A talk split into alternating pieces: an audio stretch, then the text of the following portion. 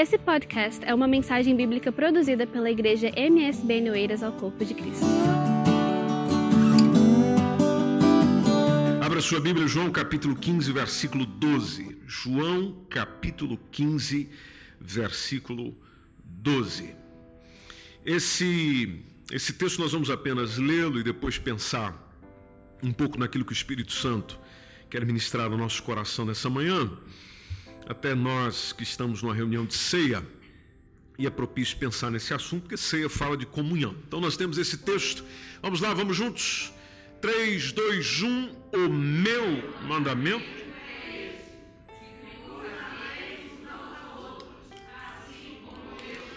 Vamos juntos mais uma vez, igreja amada. O meu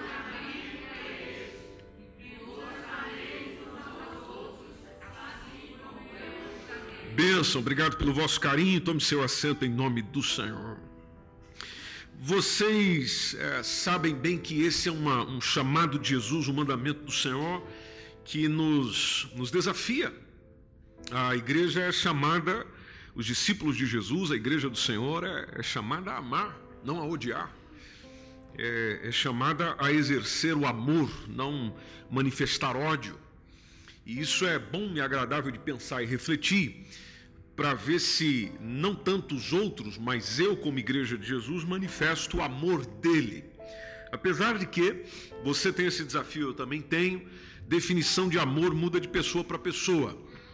E no nosso contexto, manifestação de amor é sinônimo de aceitação, ou seja, por eu te amar, eu tenho que aceitar tudo que você faz. Eu, eu não posso ir de frente com você, eu não posso discordar de você.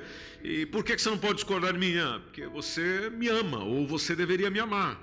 É muito comum as pessoas chegarem e dizer: você é um crente, você é discípulo de Jesus. Então você não deveria estar me dizendo isso, você não deveria estar me colocando essa, esse pensamento, essa ideia, que às vezes é uma ideia de reprovação. Ou seja, eu estou reprovando o que você faz, mediante a palavra do Senhor, mas é interpretado do lado de lá como se isso não fosse uma demonstração de amor segundo o Evangelho. E não, claro que não. Se você olha para dentro da palavra de Deus, você percebe Deus nos aprovando naquilo que devemos ser aprovados, nos reprovando naquilo que se deve reprovar, segundo a sua palavra. Segundo a sua palavra. Aliás, disciplina é demonstração de amor. Vocês concordam com isso? Disciplina é demonstração de amor. Então, se eu disciplino alguém, se eu oriento alguém, se eu exorto alguém, se eu encorajo alguém para o correto, para o devido, eu estou demonstrando amor. Eu estou dizendo aquilo que, pelo menos segundo o Evangelho, eu sou chamado a dizer. Agora, nos nossos dias, igreja amada, e isso eu penso com vocês hoje, nós vivemos em circunstâncias de relacionamentos descartáveis, onde nos relacionamos é, enquanto me for útil, enquanto me for é, proveitoso. Quando deixar de ser, eu simplesmente abro mão. Aliás, nós vivemos a cultura do descartável. É, não, não se investe mais, por exemplo, para consertar alguma coisa. Hoje você pega, deita fora e compra um novo. Não é assim? Já as coisas são feitas para não durarem. Você que vive há mais tempo e está mais tempo nessa terra, você seguramente adquiriu muito conteúdo, muito material na sua vida que ele durou, durou anos, durou décadas. Hoje em dia não, você compra um carro, paga a nota, esse carro não é feito para durar. Ali 10 anos, depois de novo, ele vai começar a dar problemas, mesmo que você cuide dele, mesmo que você esteja de olho nele, ele vai dar. Ele foi feito para dar problema. Porque a ideia é justamente o consumir, consumir, consumir, consumir. E, e não deu certo, daí está fora. Bom, fizemos isso com os elementos e com produtos e com objetos, trouxemos para relacionamentos, para a vida humana. Casamento, não deu certo? faz o quê? Separa, sai fora. Não deu certo com essa, é, essa empresa, essa família, essa situação. Separa, sai fora, vai para outra. Veja, é, é, sempre do descarta, joga isso aí para lá. É, só que isso para lá não é coisa, não é objeto, é gente. É, são seres humanos. Aí chega Cristo com a, a mensagem de resgate do Evangelho e, e, e, pega essa sociedade que nós estamos, que coisifica o outro, ou seja, coisifica a outra pessoa, é, trazendo propósitos fúteis, materiais, inumanos, e fala: não, entre vocês não, através de vocês não, vocês vão amar uns aos outros, referencial, como Eu vos amei. Jesus deitou a gente fora. Aliás, existe alguém que Jesus. Para nós também deveria existir. Certo é que tem gente que você não vai insistir muito, mas não quer dizer que você tenha desistido dela. Tem gente que você vai encontrar e não vai falar muito com ela, daquilo que você já está falando há muito tempo, mas não quer dizer que você tenha desistido dela. Aliás, a maior prova de que eu não desisti de alguém é que eu continuo orando por esse alguém. Eu deixei de falar, mas o Espírito Santo pode continuar falando. Eu deixei de falar, mas Deus pode tocar o coração dela. E muitas coisas que vão acontecendo, seja no contexto igreja, familiar, na nossa sociedade, tem a ver com. É, tem, tem distanciado as pessoas, tem a ver com a inveja. Fala de inveja, lembra-se de um personagem muito conhecido da Bíblia por nome José. José foi invejado pelos seus irmãos. Gênesis capítulo 37. Vamos lá, acompanha comigo na sua Bíblia, que isso fica bem melhor. Se você ver em Gênesis capítulo 37, versículo 8, quem encontrou, leia o texto, por favor. Primeiro, não é difícil encontrar Gênesis, né? Vamos lá. Gênesis 37, 8. Então vamos em frente.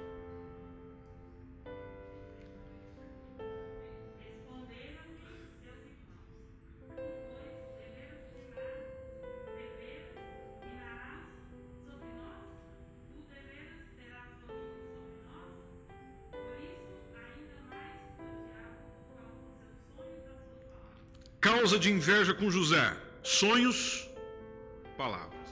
Sonhos, palavras. Bom, se você quiser ver se uma pessoa realmente te ama, comece a compartilhar com ela teus sonhos.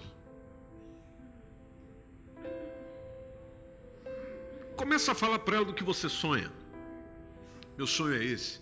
Meu objetivo é chegar aqui, é fazer isso, é fazer aquilo, é tal, tal. Aí você fica de olho na reação. E, e quando eu digo reação, é aquele, sabe aquele brilhozinho no olhar?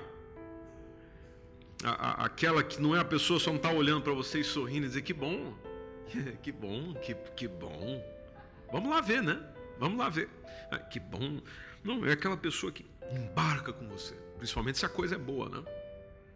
Principalmente se é uma boa coisa, precisamente aos olhos de Deus. Veja se, se há essa, essa empolgação nesse sentido. Havia essa empolgação com José? Claro que não. Solange acabou de ler com a gente, o texto estava na tela. É, lá está o José tendo sonhos, Deus dando sonho para esse indivíduo, mas os irmãos, irmãos, mesma casa, irmãos. Os irmãos não entravam nessa onda. Deus com um plano grande para a vida dele, mas os irmãos não entraram nessa onda. Você acha mesmo que você vai ter domínio sobre nós? Isso trazia mais aborrecimento dentro de casa. Por causa dos seus sonhos, por causa das suas palavras, o ambiente foi ficando difícil.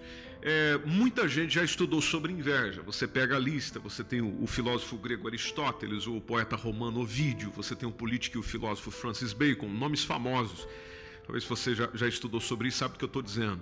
O criador da psicanálise, o Freud, essa palavra inveja é, vem de origem latina, tem o in, que quer dizer dentro de, e depois essa parte do videre, quer dizer olhar. Então a inveja indica um olhar maléfico que penetra no outro de uma forma destrutiva.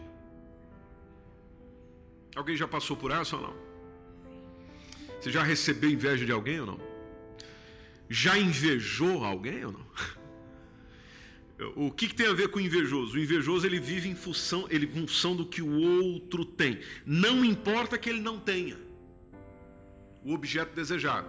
É, ele não quer que o outro possua. Eu não quero que você tenha. Não é tanta questão de eu não ter. É eu não tenho e você também não pode ter, não deve ter. A Bíblia chama isso de pecado. Então a, inveja tida como essa paixão humana que interfere no, no julgamento do indivíduo para com o outro, que é um peso terrível, um sentimento terrível que faz parte dessa nossa velha natureza. Você olha para a palavra do Senhor e, e, e não vê aprovação nenhuma nela, precisamente da parte de Deus. Aí vamos lá, igreja. Nós estamos ceia, ceia, comunhão, comunhão com Deus, comunhão com meu irmão. Será que eu você não temos inveja de alguém? Esse, esse sentimento de, poxa vida, eu não posso ter, não, não tenho condições de ter, ou tenho, mas eu não quero que o outro tenha. Eu não quero que o outro tenha mais sucesso do que eu, cresça mais do que eu, faça melhor do que eu, progrida, vá além de até onde eu fui, ou, ou, ou onde, às vezes, é, eu irei. Porque se eu alimento, se eu trabalho inveja, se eu permito inveja no meu coração, eu, eu, eu vou ter problema na caminhada. Eu, eu não vou conseguir amar ninguém. Eu não vou conseguir amar ninguém. E, e se existe isso no nosso coração, eu preciso pedir para Deus arrancar. E arrancar com raiz e tudo. Vai doer ou não vai? Vai. Mas é importante que o Senhor arranque com raiz e tudo. E como é que eu posso é, ir lutando contra a inveja? Celebre. Tome a mensagem do Evangelho. Alegrai com os que se alegram, chorai com os que choram. Então alguém chegou, contou o motivo que alegra, alegra junto, meu irmão. Alegra junto, sorri junto, celebra, como se você tivesse recebido, como se você estivesse sendo alcançado. É, é uma forma de batalhar isso no seu coração. Mas tem alguém chorando, passando por por circunstâncias penosas, chora junto também, como se você tivesse perdido. Como se você tivesse a passar pela mesma situação. Esse é o sentimento de quem ama. É claro que às vezes a sua reação não será igual à do outro, mas aqui dentro acontece o mesmo sentimento do outro. Onde a alegria para celebrar, a tristeza para chorar. É, é, o remédio que o Evangelho nos traz para não permitirmos a inveja dominar no nosso coração. Porque inveja, igreja querida, pode nos levar à morte espiritual. Você pode repetir isso comigo? A inveja. Caraca, vocês são ligeiros, hein? Vamos devagarzinho? A inveja pode me levar à morte espiritual. E às vezes acontece. Às vezes acontece. Você não, não conseguir relacionar com alguém da família, ou com um colega, ou com alguém da igreja, lá está. Inveja. Outra coisa que você é, deve perceber no tempo que nós estamos vivendo são as paixões efêmeras. Bom, como nós estamos coisificando o outro, é um mal da nossa sociedade. Então, as paixões, é, ou as aproximações, ou os envolvimentos se tornaram efêmeros. O que quer dizer o efêmero? O efêmero, o efêmero é aquilo que tem a duração de um dia. E nós encontramos um exemplo na Bíblia, se você quiser acompanhar comigo aí, segundo Samuel, capítulo 13, entre o versículo 1 a versículo 22, é uma pena a gente não poder ir versículo a versículo, nosso tempo do culto é limitado. Mas fala, por exemplo, do filho de Davi, Aminon, violando a sua meia-irmã Tamar. Olha que coisa doida. Agora, o que, que era isso? Luxúria. O que, que é luxúria? Atração por prazeres carnais. Mas esse, essa atração por prazeres carnais vem misturada com mais coisa, vem, vem misturada com ódio. É, que naturalmente o ódio é o oposto de amor. Então a pessoa só quer para possuir. E às vezes para atingir alguém. Como foi esse caso aqui, por exemplo, não queria Tamar para atingir o, o, irmão Absalão. Foi um, um, mal terrível na família. Então, problema de coisificar o outro, por exemplo, eu olhar para uma mulher apenas como objeto, olhar, olhar para um homem apenas como objeto, olhar para as pessoas apenas como objeto, nos torna terríveis faz de nós os piores seres humanos desse mundo. Porque você não considera o ser humano que ele é, o sentimento que ele tem, a vida que ele tem, a, a, a essência que ele tem. Não, é simplesmente um objeto. Está é, é, tá para servir nisso e pronto. É, como se nada fosse, ninguém fosse.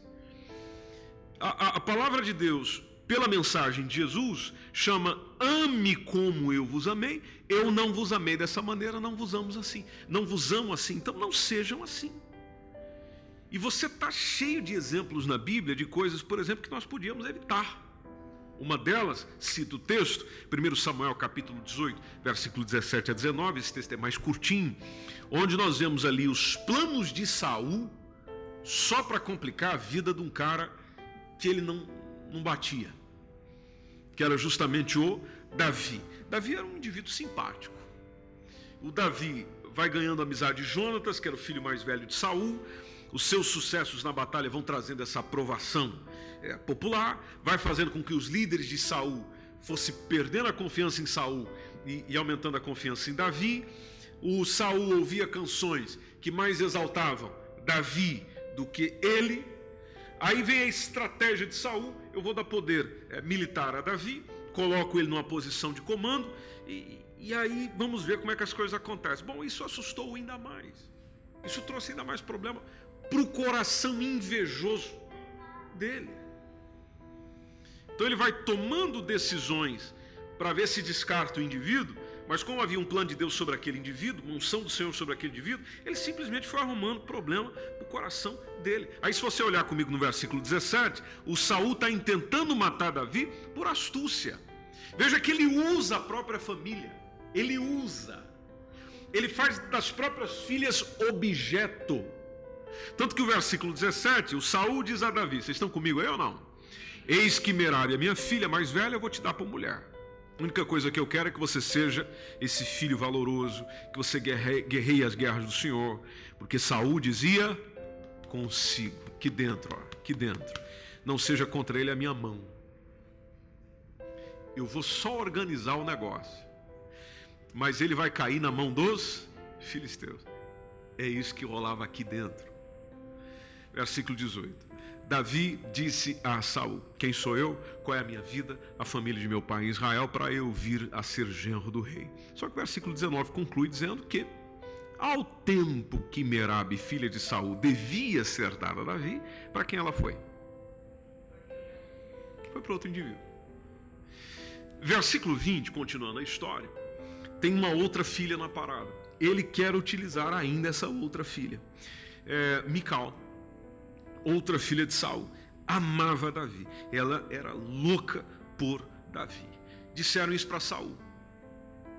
Aí o Saul, que já tinha más intenções, percebeu isso como sendo bom aos seus olhos. Aí veja no versículo 21 o que, que Saul diz: Eu vou dar ela para ele. Para que lhe sirva de quê? De mulher, de companheira, de auxiliadora. Que Davi tenha uma vida feliz, próspera, abençoada, saiba o que é ser amado por uma mulher. Ter uma família feliz, me dê netos lindos. Não. Eu vou entregar a minha filha para servir de laço. Coisa. Faz de gente da própria casa, da própria família, de coisas, de meios para chegar lá, para atingir aquilo, para fazer outra coisa, né, para atingir propósitos mas na ideia dos filisteus vir contra ele, como diz o texto. Aí Saúl disse a Davi: Olha, com a outra, não deu certo com aquela, né? Mas com a outra, você será o meu genro. Vocês conhecem essa história, sabe que o Saul era um indivíduo muito inseguro.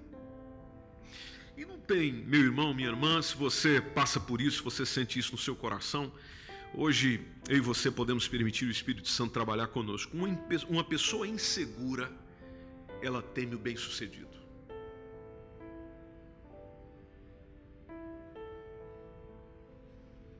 Você já deve ter percebido que muitos de nós, quando estamos perto de uma pessoa bem-sucedida, muitos de nós nos limitamos. Porque eu não sou tão bem-sucedido quanto ele ou ela. Muitos de nós temos essa dificuldade. E já tem outros bem-sucedidos que às vezes crescem para cima é, do outro. Agora, você percebe numa pessoa insegura, uma pessoa insegura, no temor que ela tem, no medo que ela tem, do sucesso do outro, do bem-estar do outro, do outro estar indo bem, das coisas estarem indo bem, das coisas estarem movendo bem. E é capaz dessa pessoa ainda celebrar que as coisas não estão indo bem. Vocês já viram gente assim? Gente que sorri porque o outro não está indo bem precisamente se o trabalho do outro é um trabalho que dentro do Evangelho, dentro da palavra de Deus, é, faz todo sentido, ele está indo bem, ele está indo certo, ele está no caminho certo.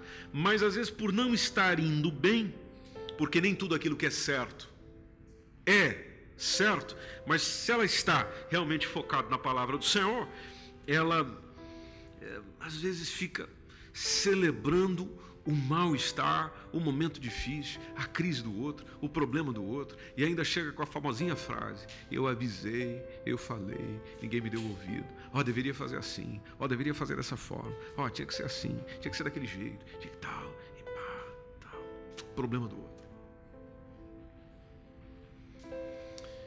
Jesus me chamou para ser assim? Isso é amor? Isso é amar o outro como eu vos amei? Não é. Então, veja quanta coisa aqui antes da gente participar do corpo e do sangue de Jesus aqui representado pelo pão e o sumo. Veja quanta coisa precisa ser mudada, transformada no nosso coração para a gente conseguir colocar o João 15, 12 em prática. Mas isso vai começar com a palavra de Deus, trabalhando o nosso íntimo, chacoalhando aí dentro, movendo a estrutura.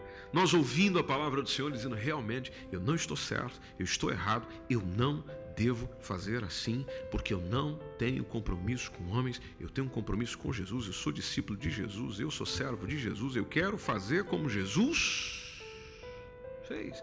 Posso reconhecer que tenho dificuldades. Aliás, devo. Posso reconhecer e dizer, eu não estou conseguindo. É justo, é louvável. Não, eu não estou conseguindo. Eu que até gostaria de ser assim, mas eu não estou a conseguir. Bom, pelo menos reconheça, mas também reconheça que é um pecado, você precisa mudar, você precisa alterar sua, sua mentalidade, sua consciência, seu sentimento, seu coração, para nós amarmos como Jesus ama. Eu não sei você, mas eu gostaria, quero, busco, desejo amar como Jesus. Ter um coração de Ruth, por exemplo.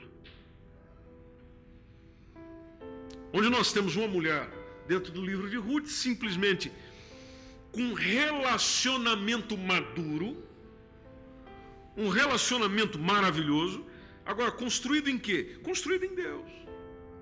Por que construído em Deus? Bom, porque ela faz o que se espera de alguém que teme ao Senhor, que vive para o Senhor, que tem um compromisso com o Senhor, faça. E atenção, estamos a falar de Ruth, que nem do povo de Israel era. Mas ela teve uma atitude nobre, uma mulher determinada a cuidar de alguém, nesse caso, a sua sogra, mesmo a sua sogra não podendo dar um filho para ela para substituir o marido que ela perdeu. O que, que a sogra poderia fazer por Ruth? Absolutamente nada. Ela abandonou a, a, a, a Noemi lá? Não deixou. Veja só. Veja que demonstração de amor, de, de, de, entrega. Então, um dos mais sérios compromissos que a gente pode encontrar de relacionamento em qualquer literatura, precisamente olhando para a Bíblia, né, o maior exemplo de amizade, por exemplo, é, é esse: é, é, a história de Ruth. É, é um, uma demonstração de amor, de cuidado, de atenção, de ternura, de afeto, de alguém que não conquista amizades apenas para si, mas conquista inclusive amizades para Deus, porque o nome do Senhor foi honrado por meio da vida dessa mulher. Amar como Jesus ama. A gente não precisa ser muito exigente com outras coisas, não basta simplesmente conseguir olhar para uma pessoa, independente se você gosta dessa pessoa, vai com a cara dessa pessoa, concorda com essa pessoa, discorda dessa pessoa, não interessa isso, mas você conseguir olhar para ela com amor, como Jesus Simples assim. Não preciso concordar com ela, mas conseguir olhar para ela como Jesus ama. Conseguir amar como Jesus ama. E relacionamentos maduros produzem amizades fiéis. É o que a gente percebe, por exemplo, a, já que falei de Davi, a gente pode pegar a amizade de Jonatas e Davi. 1 Samuel capítulo 18 você vê um exemplo ali também de cumplicidade, de aproximação, de cuidado um do outro, menos mesmo os outros, mesmo eles tendo que estar um tempo separados. Proteção com o outro. Agora, é claro, eu estou a falar de amizades que deram certo, mas amizades que estavam amadurecidas. Agora vamos lá, igreja querida, e aqui eu vou encerrando. Não existe maior exemplo para nós de amigo do que Jesus. Por isso que ele chega e diz: Amai como eu amo. Amai como eu amo. Eu tenho esse convite para si hoje, antes de você participar da ceia do Senhor e antes de seguir para casa, de que você tome esse texto no seu coração, guarda aí dentro, começa a vivenciá-lo. Que essa seja a sua oração essa semana, por exemplo. Chegar a dizer, Jesus, o texto diz que esse é um mandamento seu, não é? É um mandamento, é uma ordem. Confesso as minhas dificuldades com isso, confesso os meus problemas com isso, mas eu, eu quero vivenciar isso aqui. Pode levar um tempinho aí, mas eu quero vivenciar isso aqui. Eu quero amar como o Senhor ama. Aí deixa eu te contar uma coisa. antes de encerrar. Sabe quem o Senhor vai começar a colocar na nossa frente? Te digo isso por experiência própria. Sabe quem que o Senhor vai começar a trazer para você, para conversar, para dialogar? Quem você não amaria naturalmente. É aquela pessoa que você olha e sente aquela conexão com ela, aquela coisa boa com ela. Não, ele vai colocar o oposto. Mas atenção, tudo o que ele vai fazendo nesse oposto é justamente para nos quebrantar, é para trabalhar o nosso coração. Por quê? Porque o meu mandamento é este: que vos ameis uns aos outros assim como eu vos amei.